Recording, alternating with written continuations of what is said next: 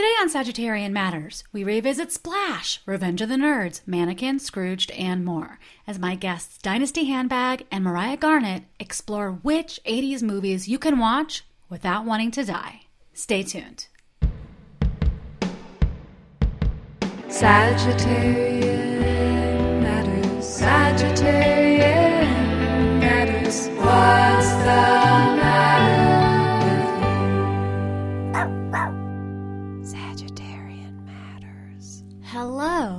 from the Sagittarian Matters Social Distancing Studios in Los Angeles, California. I have some notes for this week's episode. Okay, here's how it came to pass.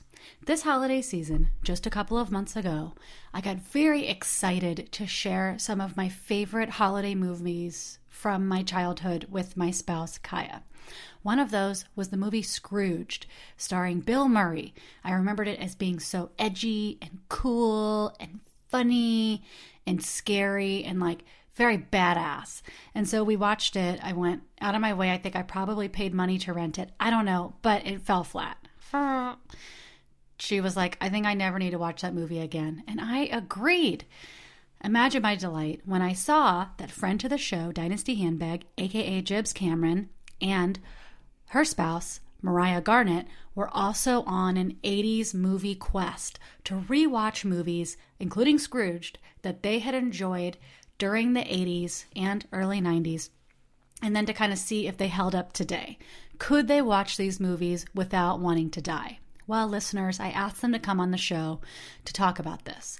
We talk about Splash, Scrooged, Revenge of the Nerds, Mannequin, Overboard, Back to the Future 2. We mentioned The Neverending Story. We mentioned Labyrinth. I need to tell you it was cut for time, but they loved Heathers.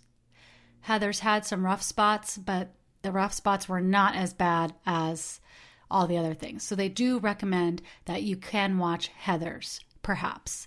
Um, before we get to the show, I want to issue a content warning. The 80s, particularly mainstream films of the 80s, not so long ago, were a time of a lot more unabashed racism, sexism, sizeism, ableism, classism, and homophobia.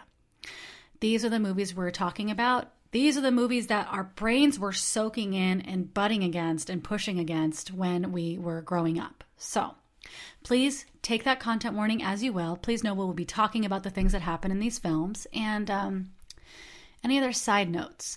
Oh, a side note is when Jibz is talking about Splash and doing an impression of Daryl Hannah when she's horny, please imagine Jibz's tongue moving about wildly. That's something you need to know. The other thing is, I mentioned that the Omega Institute in upstate New York used to be a Jewish summer camp. It was actually a Yiddish cultural camp called Camp Boiberik. It was established in 1913 and it was at that property until 1979. All right, I hope you enjoy my talk with Jibz Cameron and Mariah Garnett about movies from the 80s and whether or not watching them today makes us want to die.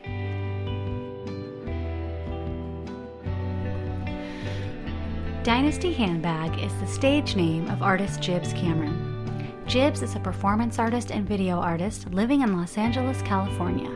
She was called outrageously smart, grotesque, and innovative by The New Yorker. Most recently and excitingly, Jibz's film Weirdo Night debuted to rave reviews at the Sundance Film Festival.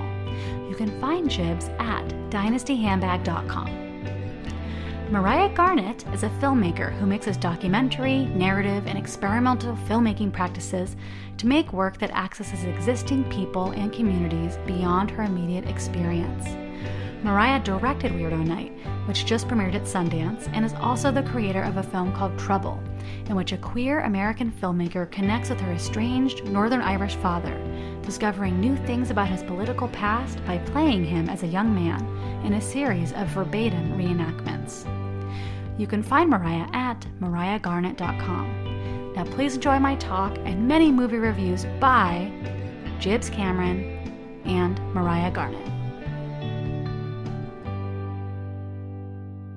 Both of you, over the holiday break, decided to take a walk down memory lane, as I did, and visit some movies from the 1980s. Yes. What what led you down this path? we decided we wanted to watch Scrooged because we were like, oh, that's a classic holiday film. Um, and neither of us had seen it in a while. And I remember it being kind of like fun, irreverent Christmas movie that was like the best take on Christmas Carol. And then we watched it. Yeah, and I was I was just remembering the Carol Kane part. And then when I watched it, I was like, oh, this is the reason why I only remembered the Carol Kane part because the rest of it is dog shit. It's Yeah. terrible. it's not even really the worst of No, the 80s movies at definitely all, not. but it definitely like it's this brand of 80s comedy that's just like coke fueled man screaming is the joke i guess Yeah, it's the joke. And he's like very not acting. He's acting and and like he's insulting the audience with his acting by pretending like he's just it's like he's okay, let me think. Okay, so Bill Murray, he's um the CEO of this like network and he hates Christmas and he's like get visited by like the past present future. He's yelling the whole time but he's also doing it in this sort of like cheeky way where you're like you're just being bill murray. Like he's it's not i, I was annoyed at his his inability to commit emotionally quite frankly. And um and Even then- at the end, does he just go from yelling and then he has the whole emotional journey and at the end he just yells some more? Yeah. Yeah he- yell some more but then you're like he hates this script. You can tell that he hates it. He's like mean yelling in the beginning and then he's like come on everybody let's be nice to each other yelling at the end. But it's like the same tone all the way through. Um but yelling that made us thought of this made, made us thought of made us to think think of- about this other trip that we took when we were in Provincetown in the old days when we were traveling by um by carriage and we were like let's watch splash i loved splash oh my god um I haven't. I, I watched Scrooge over the holidays. Full disclosure, I tried to show it to Kaya. I was like, I remember Scrooge being so badass. I remember this being such an awesome Christmas movie, and it really fell flat in this household. And we didn't even think about the Coke screaming. I think it just was like everything else. Yeah, I mean, it's like the way that it like is trying to be like smart and ironic about media with that like Christmas ad he airs where it's like freeway shooters and nuclear war and like I don't know. It just felt like the first time anybody had ever made a joke about TV in a movie or something. It was just like so basic. So like a lot of it's just not good. Can I ask you guys before we move on to Splash, what was your take on Bobcat Goldthwait's performance? It was pretty good. oh yeah bobcat's worth may, not worth the movie but um i love bobcat Him and Carol Kane were the two good actors in the Yeah. movie. Also, bright spots the relationship between him and the romantic lead, Karen Allen, just like made no sense at all. Oh, this Like- is a thing I wanted to say. She Hmm. calls him Lumpy at first, and that seems cute and like like oh one person knows him, but she never stops calling him Lumpy. She never calls Hmm. him by any other name, so it just kind of wears it out.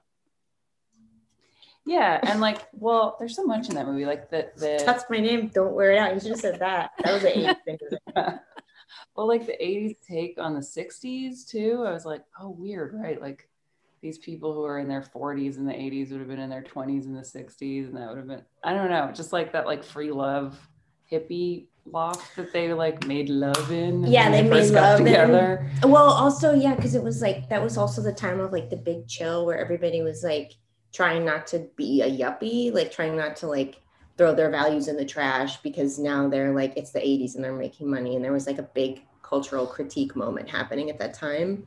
So, um, like I remember when somebody called my dad a yuppie because he was a hippie and then he like didn't look like a hippie And he got a Saab. Then he has a yeah, he had a Saab. So little did they know where he how he attained that Saab but um but yeah so i feel like that was also part of the dialogue of the day the the jokes of the day were you know like an executive and like how you lose you lose your soul because Wasn't that the whole that was the whole theme of Family Ties? yeah Alex P Keaton just Yeah. Young Republican, and they worked. For, they were like NPR. They were they worked for the NPR or something, right? but yeah, the also the romantic lead thing. It just I don't know, like how she was like, it's she was like going through all the emotional arcs, and he was just screaming, and like for some reason at the end, like her arc had nothing. Her like emotional range or what the emotions she was going to going through, like that were supposedly about him. Like there was just nothing for her to bounce off of because he was just screaming the whole time. Yeah. You know? Yeah. And like in the end, she's like, "Oh, he's he's changed, but he's still just screaming." no. Lumpy. Lumpy. And then you don't even get to see Mary Lou Retton as Tiny Tim do her That- jump. That was my real at the end. I felt cheated out of seeing that, like, whatever you call like that aerial, that like hands free cartwheel. Yeah, exactly. So this is getting a thumbs up or a thumbs down. Do we do a thumb system or a star system here? Thumbs in your down. butt. Thumb, A butt um, system? thumbs down. Yeah. Yeah. Okay. Scrooge thumbs down. Okay, now let's let's travel to Splash. Jibz, will you describe the plot of Splash as you Okay. remember it? Yes. Um, now, mind you, I grew up in California, so I really didn't understand what Cape Cod was, where it was. Like, I didn't understand anything about Manhattan. And uh, so there's a lot of geographical information that didn't register with me as a kid. Um, and I say that because, well, he he he goes on this like boat journey or something. He's going on the ferry to Cape Cod or something like that for summer vacation when he's a kid. Who's the Uh, man? Oh, Tam Honks. Oh, okay. and um, he sees a mermaid in the water when he's on his way, and and uh, he's got this like you know shitty brother who was played by John, Candy, who's like a womanizer and always trying to look up women's dresses. And Did you remember that from being a kid though, or you just this is yeah, this is what I remember. Oh, okay. um, I remember very distinctly his joke where he throws change on the ground so that he can look up women's dresses. And then the, like, good idea. I was like, wow, that guy got something. And then I remember like also that they show time passing and nothing changed by having him do that again in the next scene, like as an adult. Um, when they when they fast forward to the 80s. So um so the plot was like he meets this mermaid when he's a kid, and then the mermaid comes back to town as an adult mermaid, but and it's Daryl Hannah and she has legs. And um he finds her. This is as my as I remember it. Yeah. He finds her on the beach for some reason. He's on the beach and she doesn't know how to she can't talk and she doesn't have any clothes on. And and he um takes her in and oh then she learns how to watch TV in one day from watching TV while he's at work. Don't know how to speak English from watching TV. Yeah, she learns how to but she doesn't yeah, she doesn't speak anything. She Right. speaks like She speaks dolphin. she speaks dolphin. Yeah, so she so she, I remember that like as a kid I remember her speaking dolphin and breaking all the TVs. in Oh a- yeah. Um and then She she, has to put her in the bathtub, right? Because she has to stay wet. no. She puts This, herself she there takes a bath with salt in it. with salt in it that we we'll get to this. Okay, okay, sorry. she um I don't remember he like works at a fruit stand. Or I couldn't remember what he did, but it was some like problem at his work. Like it was like drama and he had like a fruit, something to do with fruit. So then I can't believe remember all this from when you were a kid. I loved this movie. All I remember was like Daryl Hannah is a beautiful mermaid who comes out of the ocean and takes a bath in salt, and her tail comes out, and then scientists want to kidnap her, and Tom Hanks is like there, and then she has to go back in the ocean. Well, the my favorite part, It's just about her. Like that's all I remember is how amazing she was. yeah, she. I mean, the best part of the movie is her learning to speak English, and then she talks to him in commercial language, which I thought was so fucking funny when I was a kid. like like- what? she'd be like, I think she was like, Hi, um, do you want to try our new brand of decaf coffee? Like when he comes home or something like that. And he's like? And she's like, I learned how to, you know, he's like, How did you do that? She's like, I watch TV all day. And then he takes her to get clothes and she goes to Bloomingdale's. And she, oh, she sees Bloomingdale's on the TV, and there's this part where she's watching an Anne Klein fashion show, and I remember my sister and I used to say this all the time: Anne Klein, Bloomingdale's, Anne Klein, Bloomingdale's, and she gets all these fabulous clothes, and then she gets her name Madison because they're on Madison Avenue. Oh yeah. She takes a bath, and her. Do you remember the part like in your memory that her part where her mermaid fin like unfolds really Yeah, dramatically? That's like what the movie was about for me as a child. yeah, her spreading her. That's the Sea plot. legs? That's like the whole plot of the movie. is that she had a tail. anyway, then I don't even know what happened after that. We kind of, um, did we turn it off? Well, anyway, in my Yeah. memory, what happens is um there's a big part that I forgot to say that happened in my memory, which was that he gets drunk in the beginning as an adult and remembers his mermaid before he meets her and asks the cab to take him to Cape Cod. And I was like, what's Cape Cod and why is that a big deal that he has to take a cab there? Because it's like eight hundred dollar cab ride or something. Yeah, but I didn't know where it was or what it was. Um, anyway, that stuck out of my memory. So you watched this again in P Town?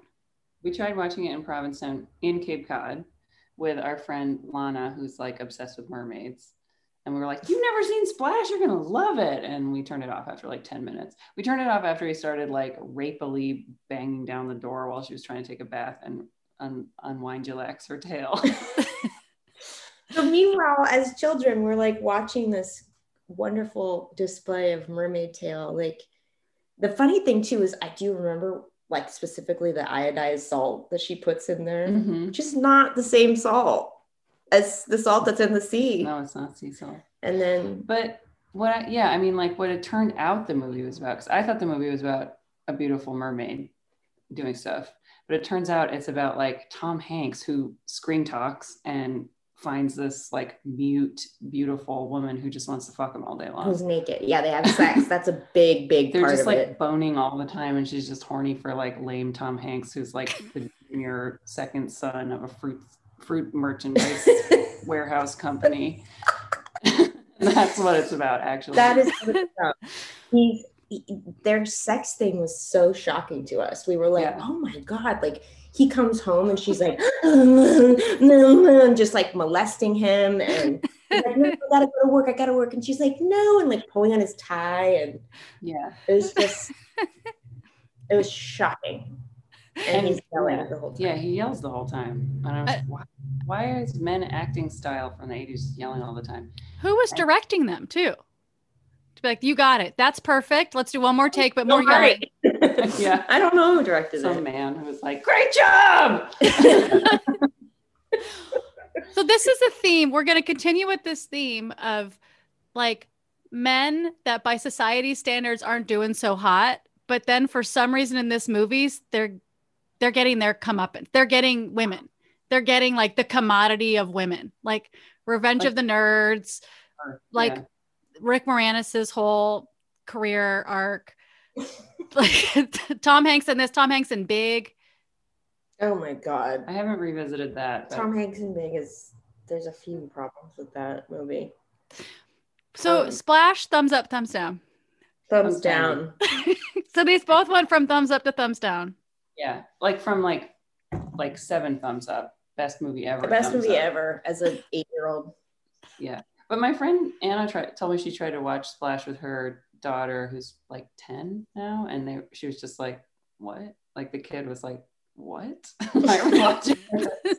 and What? yeah and they were like ugh yeah Yeah. it just like fell really flat so that's heartening it just makes me think about like being a little girl i guess is what i was and like I watching guess is what I was. and watching this stuff and just like having the wherewithal to just like block all that shit out and just like focus on the positive, which was Daryl Hannah, you know, or like Yeah. Carol. I don't Yeah. know. I'm like, wow, that must have taken a lot of energy actually. Well, that was like being a kid and watching things for adults and letting all the adult humor just kind of wash over you as you're like, there's just stuff I don't understand. I don't know. That's for somebody else, not for me. yeah. I feel like that's those parts. And like a child's like extreme focus on what that is like getting like what is making them excited you know? It's like The tail. the tail you know? It's like going to disneyland with a kid. You're like i want to die and murder everyone here. I hate this place so much. It's so disgusting. And the kids are like "Ah!" like it's like they're in another place you know? You're in another place. Today's episode is brought to you by Emily Helmus, Zoe Worth, Shoshana Ruth Wechter, Christy Herod, and Joey Soloway. If you would like to support Sagittarian Matters, especially and in particular producer Chris Sutton, please send $5, $5 million, that's your choice, via PayPal to hornetleg at gmail.com. Or, this just in, he's got a Venmo, Hell Books on Venmo. That's H E double hockey sticks books. Thank you for your support, and we look forward to saying your name on the podcast. Producer Ponyo looks forward to it too. Don't be scared. That's just Ponyo's speaking voice. Revenge of the Nerds and Police Academy were two movies that I grew up. I was like weaned on Revenge of the Nerds and Police Academy. same here police academy and airplane those were the three I would. I think I revisited. Oh no, it was Naked Gun. I revisited Naked Gun like five years ago. thumbs up That that held up. big thumbs up Yeah. Oh, But Naked Gun, thumbs up. Let's talk about Thumbs Revenge of the Nerds. thumbs up, thumbs up, thumbs up. Then he rapes somebody, the main character. Was that Revenge of the Nerds one or two? Was that where he's wearing the Darth Vader helmet? Yes. Yeah. Okay. Oh, I thought we were still talking about Naked Gun. I was like, he doesn't rape anybody in Naked Gun. No, no, he wears a giant condom, presumably. Right. Yeah. He's Hmm. practicing safe Safe sex. sex. Um. Yeah. Revenge of the Nerds. There's a rape in the middle of it, and some other stuff like the Well, there's some fuck, really fucked up race There- shit and there- homophobic shit. Yeah, that too. But there's also Booger who has wears a T-shirt that says "Give me head till I'm dead," which I thought was the funniest thing in the world when I was a kid. you knew what that meant. when you I didn't know what that meant. Yeah, me neither. I did. Actually, where I learned what that meant was outrageous fortune. So Revenge of the Nerds, how I remember it, I cannot bear to go back. I can't bear to go back because I know why did this f- do something to my brain? I don't know. But like, look at me now. Just I feel like I'm like living the nerd kind of whatever seed was planted there. So it's like some nerds, they wanna they're getting bullied by a fraternity, so they decide to start their own fraternity. But then since they're outcasts, they're supported by the black fraternity. And then also they're allied with the woman sorority that's full of like women with huge like like boobs that are so big that it's like a handicap. Like they, they just like their boobs are so big they could barely like walk. So they're called the Omega Moos. And then the the nerds come and they'll like nestle their heads in their boobs. And at some point, the jock's blonde girlfriend gets raped by one of the nerds and decides she likes nerd dick. And Yeah. that's the movie.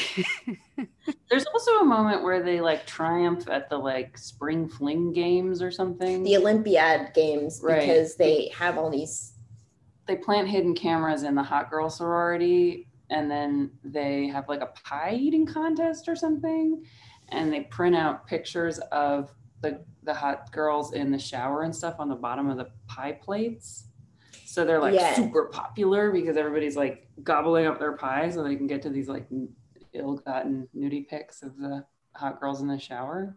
And that was like triumph of the nerds. Good yeah, job and then like Takeshi, the like Japanese nerd, invents a some kind of like something that that you can take so that you don't get drunk. So when there's like this this a contest where you drink a bunch of beer and you have to ride a tricycle around in circles, he doesn't get drunk and he so they win that.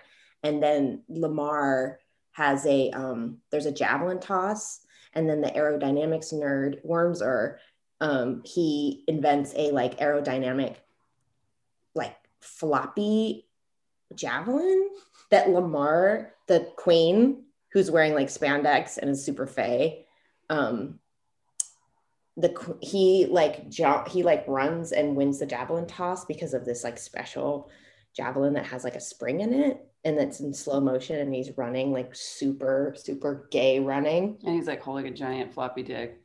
And then he's like "Ugh," and then it and then he wins that. So they used all their nerd smarts to win and that's how they like i guess triumph but then um i have this thing that happens where i really check out in the last like 20 minutes of a movie and i really like i just get i don't know what it is i get bored or like i know the good part's over and i don't want to see i don't want to see the hero's return i just i'm done so a lot of times like i'll remember really specific details about a movie and then I can never remember the end of it.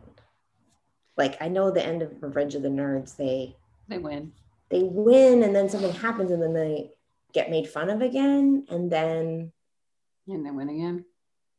and then um the blonde nerd from Grey's Anatomy Oh yeah. makes a speech and is like, if anyone's ever been put down, stepped on, kicked aside, treated like dirt, you know you have. And then everyone's like, nerd, nerds, nerds. And they all chant nerds. Oh, even remember the Listen. guy that wants to kill the nerds that just goes nerds. Yeah. Nerds, nerds, nerds. That guy, yeah. Yeah. Um, Ogre. That's his name. But that I guess that was that was two thumbs not as far down as Splash because we watched the whole thing. Mm. Nerds is actually great. It's just there's some big. No, it's not great. It's how do how do If you, you can deal? get past the racism, homophobia, and like rape jokes, you can you get past the 80s. yeah. You can get past the 80s. But we, yeah, I mean, we watched the whole thing. Yeah. So that's like two thumbs, like medium, one down, one, One to the down, side. da- one down, one to the side. yeah. Yeah. What else did you find on your rewatching quest? Uh, Mannequin, surprisingly, has two thumbs up. This is a surprise to me with Kim Cattrall Um, and the man yeah. named Hollywood. Yeah, exactly. Yes. It was like two people recommended it to me when I took my Instagram poll of what 80s movies like you could watch without wanting to die. And um I was like, that can't be right. It's about a guy who like makes a woman that then comes to life just for him. But there's like moment like it's actually it's actually like a female empowerment tale kind of. There is some like orientalist weird stuff because she's supposedly like an ancient Egyptian pharaoh. she's from Egypt yeah. and she's white as snow. Yeah, but she's like her mom's trying to marry her after some gross dude that she doesn't want to marry, so she like goes into some kind of weird spirit hibernation and Journeys through time, Journeys through time. returns down Christopher Columbus, yeah, like Oh, meets all these like you know She, historical figures. she tells him the world is round and then she dumps him yeah, and then ends up with what's his name? Andrew McCarthy. Yeah. who's like either dead-eyed or like has the most energy in his I can't tell what his thing is with his eyes. He's such a weird looking guy and his acting is so weird. He looks like Tweety Bird. He does? Yeah, it's like big blue eyes and like tiny little nose and mouth and like kind of a bobbly head. Oh yeah, I guess so. But yeah. How does he bring But her to life? He's just working the night shift? Oh, He's an artist, sculptor who works at a mannequin factory and he spends like six weeks building this mannequin. And they're like, You're supposed to do six of those a day. And, And then he's he gets like, "Look, fired. my beautiful mannequin. This is And just like fired and Xanadu.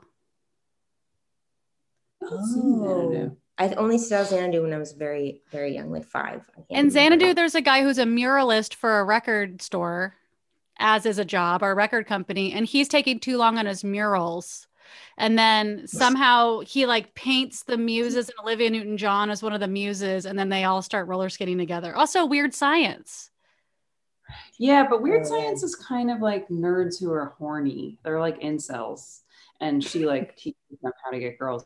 But he's not, he's just an artist. And he actually has a girlfriend who's like kind of a bitch.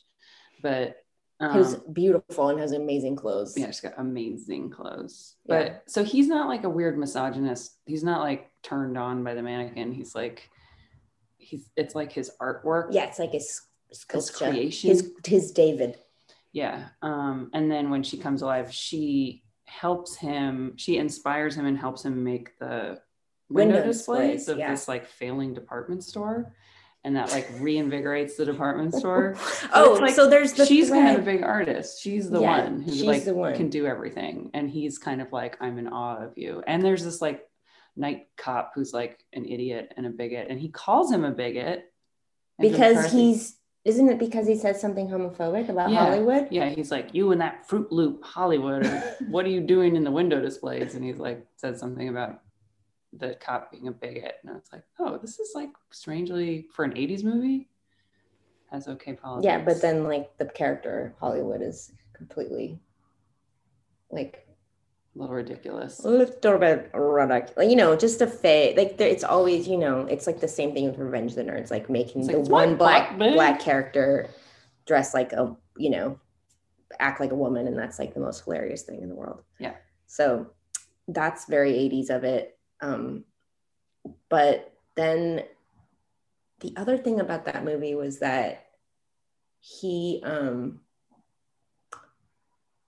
he makes these sculptures and then they come and then she's in all of them these like window display things. And then she comes to life and he almost gets caught all the time like making out with her. So like whenever someone else sees her she becomes a mannequin. But when he's with her she's a live a live person. And so like he's like making out with her and then someone will come in the room and then it'll just be him Like rolling around, rolling around the floor with a mannequin and they're like mannequin. what's wrong with you? You're freak which is nice to see. Yeah, but mannequin To gets talk about- two thumbs up. mannequin gets gets two thumbs up. Um ex oh yeah except for uh, J- james spader plays Oh yeah, he's like an evil gay guy. He fucking- is? Yeah. and he yeah he so he's the one that's trying to like snafu and ruin andrew mccarthy's career He's like Smithers or Mr. Burns or some kind of weird combo of Smithers and Mr. Burns. and he's like oh yes we have a oh yes no he's trying let's intervene and get him we, we got to get him fired oh yes have- Yeah, he's like, You're a genius. And then behind his back, he's like, We have to get him fired. It's weird. Have you watched The Bodyguard lately? oh yeah i have i've seen No. that movie quite a, a few times The Bodyguard includes an evil gay, an evil white gay character who is intent on getting rid of the main straight guy. Kevin Costner, the main straight guy, who's bodyguarding Whitney Houston, and Whitney Houston's publicist, I can't remember his name, but he's like, We just got to do it, babe. So what if people are trying to kill you? You need to get on the stage. right Mm. right Does he want to kill her? He Well- doesn't want to kill her. He just wants the clicks. Ah. you know, and then Kevin Costner is the noble bodyguard who wants her to just hang out in his basement apartment watching him do sword routines and having sex. Yeah drinking orange Right. juice or something right Definitely. He's drinking orange juice and then he wants to like just take her to his cabin in Vermont where they all sit wrapped while he and his dad play an ancient chess game that they started years ago. And Whitney Houston's whole family is around them being like, what's going to happen next? Oh my God. yeah fascinating Definitely has her best interest. definitely has her best interest in mind heart, Yeah. um yeah but she does uh, the queen of the night scene is incredible though when she has that that outfit on that's like all silver she has a cape on and she's just mwah, chef's kiss she's It's- just extraordinary in that movie She's It's worth watching stunning. again. Mariah, I would love for you to watch it sometime. Just knowing you watched it because the script is such a low quality. The script is such a poor quality, and Kevin Costner's acting and his character itself is so flat and strange that it made me go down a rabbit hole afterwards to be like, how did this get made? And it got s- the script had been passed over like 7 billion times. And then Kevin Costner read it and was like, this seems good, and worked for years advocating it with his star power to try and get it made. i Wow. am kevin costner i am kevin costner I feel I watched Dances with Wolves maybe recently, which is fucked up for a million reasons, but and that are so obvious it's like almost pointless to talk about. But I was very shocked by the idea that Kevin Costner was some kind of heartthrob. like and I remember, like I had a crush on him i probably. am robin hood Yeah, like he was he was like a romantic lead. but he's no so sense. flat. It's it's like that post John Wayne time where he's like strong and that's his only that's his only thing is that he's strong. But he's like a it's such a high voice. It's like high voice strong, which is weird. You know what I mean? Hi, I'm Kevin Costner. Watch me do my sword routines. You see this scarf? Weird. Look, here's my Ginsu knife routine. I mean, we have low standards. What's the 80s? Yeah, no, I mean in general, like my standards are really low. Yeah. Like Or anything? very low. I mean, you know, like I'm just a product of that time. Like I showed showgirls in my my class that I had at Pratt without a content warning, and I was called out so hard. And I was like, oops, forgot about everything that's problematic about that movie. I mean, not that I don't know it, but I just, you know, it's like I that's what we had to work with at the time. Yeah, it's like we've learned to watch movies in a way that like filters out all that stuff and Critical distance. yeah, critical distance. And the kids these days, it's like all we have. they don't have time for that. Yeah. They're like, no, we don't we don't enjoy critical distance. We don't enjoy irony. We want and we want integrity. We want people to s- say what their feelings are. I don't know. It's disgusting. Horrible. The other movie I wanted to talk about, because this was one of my favorite movies as a kid, and then I watched it again in my 20s and I was like, this movie's great. And then I tried to watch it with Jib, and it was like a fucking horror movie. It's so scary. Um, Overboard. Have you seen Overboard. Is that Goldie Hawn head injury? And- and she's with Kurt Russell? Yeah, she's like this like rich bitch who has the most amazing outfits in the beginning. She's wearing like a thong bikini with like a silver blazer and like crazy designer sunglasses. Her outfits are So good. legit. and she's like horrible and like hates her husband and is mean to Kurt Russell, who's like the who's building her a cedar closet on her yacht. yeah, on her yacht, and um, and she's just like she's portrayed as just like the most hideous rich bitch, awful woman. Um, and then she falls off the yacht, hits her head, and gets amnesia. Of course, Oh man. best 80s plot driver. Um, and she ends up like in jail because the local police can't figure out who she is. And her husband won't claim her because he's like, I'm finally free. And he like rows his boat away. Um, and Kurt Russell sees her on the news. And oh, I remember this as a kid. Like, there's a sailor who finds her who's like French Canadian. And he was like, she was swimming like a fuck. And I remember thinking that was so funny and like fuck means seal in French. Like, what kind of weird- I remember that. 80s French Canadian joke is that? Anyway, so he um he sees her on the news and he's like, Oh, she owes me money. Oh, right. She won't pay him for his work because she's mean. And The closet, cedar closet. yeah, so he's like, I'm gonna make her pay by pretending she's my wife, bringing her home and making her raise my horrible brat sons. He's got like three horrible sons.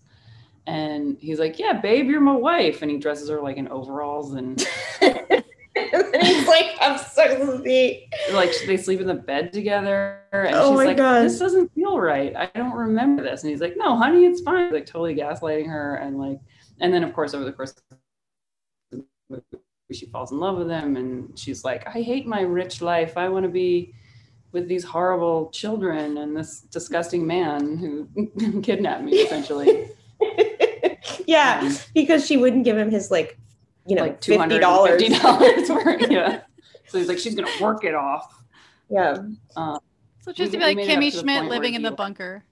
Hmm.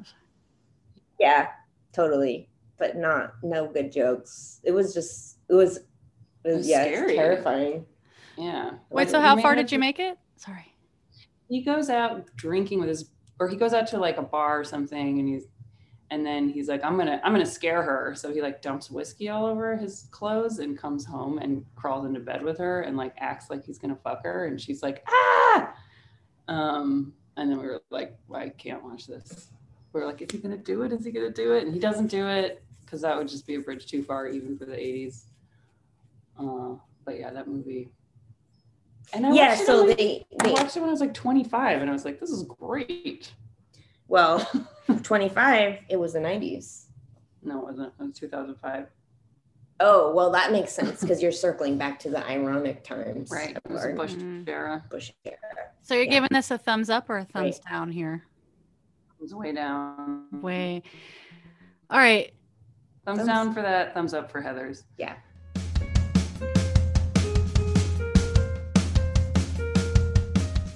The world is waiting for you. And it's a game-mazing world. I'm Karen Tongson, And I'm Nicole J. Georges. and we're the hosts of The Gay Amazing Race, a new limited series podcast about the amazing race, your favorite reality competition show from an LGBTQ point of view.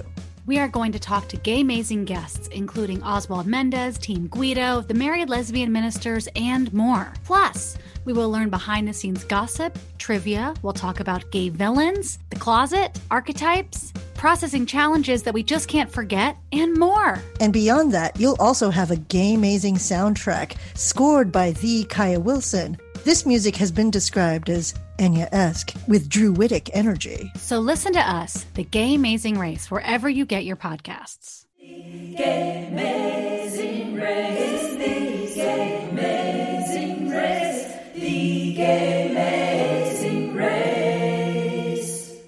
Oh, hmm. I know. I know Back to the wanna Future talk two about. oh, or three two. two. The, the Western That one or the, the one in the future where Donald Trump's the president? Nah. yeah, Yeah, that where one. Donald Trump's the president. He's president. I don't think we even made it that far. Yeah, and he um, but Michael J. Fox has a um one of those scenes like in the Eddie Murphy movie where he plays all the characters in the family around a dinner table. hmm and Michael J. Fox has a scene like that. And in one scene, he's dressed like he's supposed to be his own sister or something. Yeah, he So he's in sister. full drag and he looks really good. and he's like, Dan. And we're like, oh my God. yeah, And really then- weird. yeah. And um, I told Chris Vargas about it because he has that he has that that poster that he turned into a t-shirt with all of the video co- tape covers of every movie that has a, any trans representation at all and he was like oh my god I, I missed that one but it was definitely um interesting and then he plays the older like mean dad who is just like who did we say was the mean he was like I don't remember. Probably better we don't remember because it might have been someone we knew. Yeah. um, yeah, but never ending story, never my thing. I loved it when I was a kid, but I haven't seen it lately. I do remember though that the the plot with the child p- princess was creepy. It's interesting. That dog snake with its weird Falkor? dog skin, skin, like the shiny. Sacrilege. Oh, you don't like Falkor? No, ew. You know, Mariah loves uh, Labyrinth. I do. I also love Labyrinth. And I- Labyrinth defined my sexuality. And like that unrequited thing between like 40 year old David Bowie and 13 year old um, Jennifer Connelly was like the hottest thing I'd ever seen. I used to watch it over and over again and be like, just say yes to him. Just Where he's like will over to him. his Yeah. weird kind of narcissist or whatever thing where he's like, all this I did for you. All this. And all I ask is for you to be, what is it? He's like, for you to obey me. Yeah. That's all I ask. And she's like, no. And she's just a brat. over me. Yeah. Yeah. It's like he's got Tina Turner hair and leggings that show his entire penis. Like what what more do you want? you know, and an army of puppets. She just didn't want to babysit anymore. He was like, I want my It's redheaded stepchild. Me, that sounds like a I know, disrespect. it It does sound the bad. Tina Turner hair and the Turner, Turner, Turner, Turner, Turner, Turner hair, leggings. You can see my entire penis, a vagina, and I have an army of puppets. yeah. Mariah and Jibz, thank you for sharing this wealth of of information. You watched all you watched probably what 20, 30 hours of 80s films so that we didn't have to. it's true. Yeah, you're welcome. We'll never get that time back. But we're happy that we it, it actually came to something and that we get to talk about these relevant topics since there's like nothing going on right now politically or like in the news. Well, you know, I just if it seems nice to be like, you know, let me just go down a let me take a walk down nostalgia way to try and get my head out of the world today. And then you're just like in a horror show of like homophobic, ableist, fat, like sizist racism, rape, and you're like, oh, I wish somebody had helped guide me through my 80s nostalgia. Here we are. yeah, and like but it's really relevant, you know, it's like that this this um You understand the president. yeah, you get you really do. I mean when you watch the, these comedies. the 80s presidency is like I mean the 80s presidency. We do have a very 80s presidency right now. Yeah, Yeah. 80s man. 80s man. He's Our a- friend Elena Smith, she has a Twitter account called 80s man. I don't know if she's still active, but in the years leading up to the election, she decided to embody an 80s man. And they're it's amazing and The hilarious. Twitter is so funny. and it's basically just Donald Trump quotes, but like not, Not knowing him. that he was about to yeah, it's like president. um about Chablis. There's quotes about like Chablis and like my ex-wife. my ex-wife, beautiful women, filing cabinets, stuff Yeah. like that. These files. yeah. oh my god, My just secretary. Um yeah.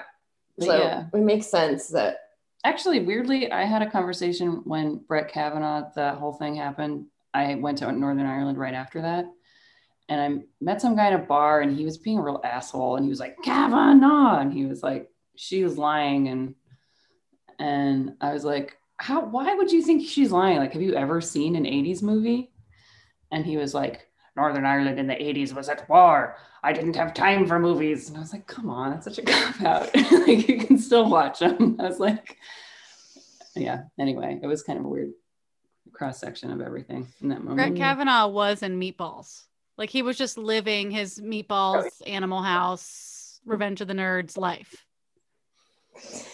yeah i always wanted to watch Porky's Porky's or Porky's Porky's, Porky's. Meatballs, just anything that just showed boobs. yeah. the vhs at vhs cover for Porky's was amazing it was just like Was it through the hole? Glory Hole. Maybe i'm thinking of something else i just Yeah. remember lots of boobs on the cover and being like i want to see that my mom's like no Why don't you just look down? yeah there yet Look at the middle. Um, oh wait my last 80s movie story Yeah. was when I was a kid, I only had like one rule, and it was that I was not allowed to watch Dirty Dancing. That's the only rule. Yeah, I could do anything else I wanted except watch Dirty Dancing. So I was like very. but your mom would tell you everything you wanted to know about sex, Yeah. everything you didn't want to know about sex. Yeah, but I couldn't watch Dirty Dancing, probably because it was. She didn't like Patrick Swayze.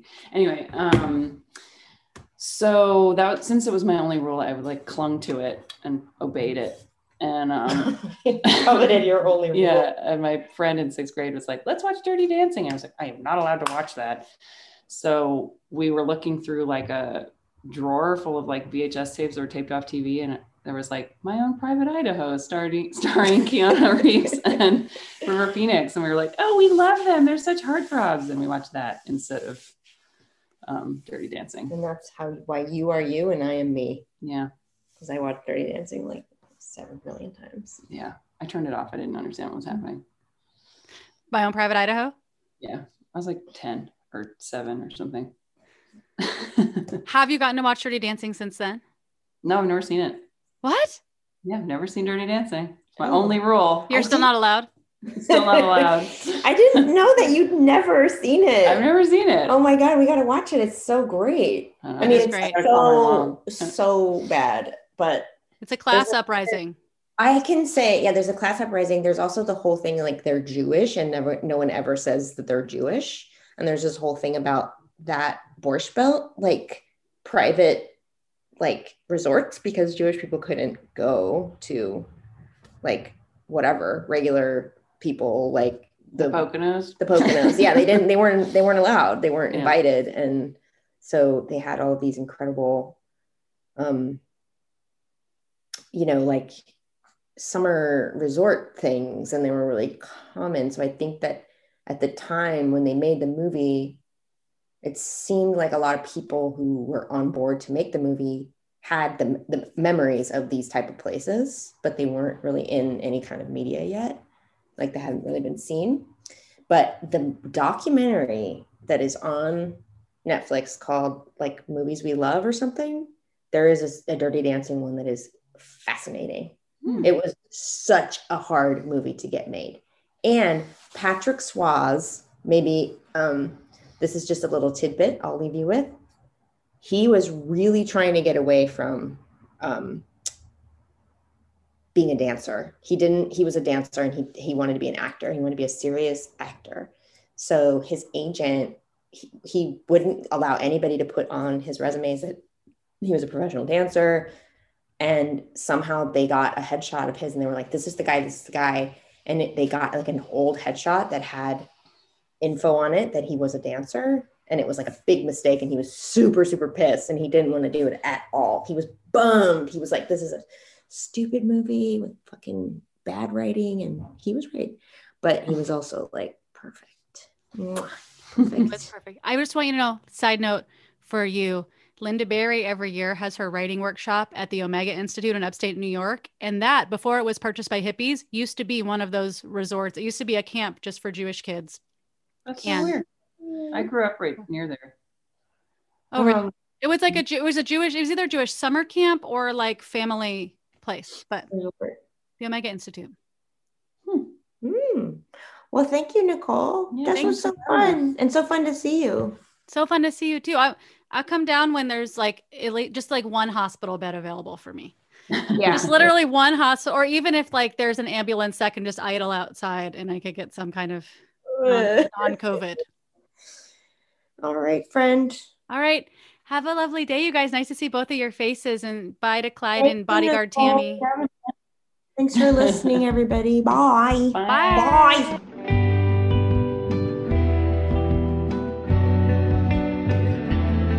Sagittarian Matters is produced by Chris Sutton with assistance by Ponyo Georges. Our theme music is composed by Carolyn Pennypacker Riggs of the band Bouquet. Thank you for listening, and I'll see you next time.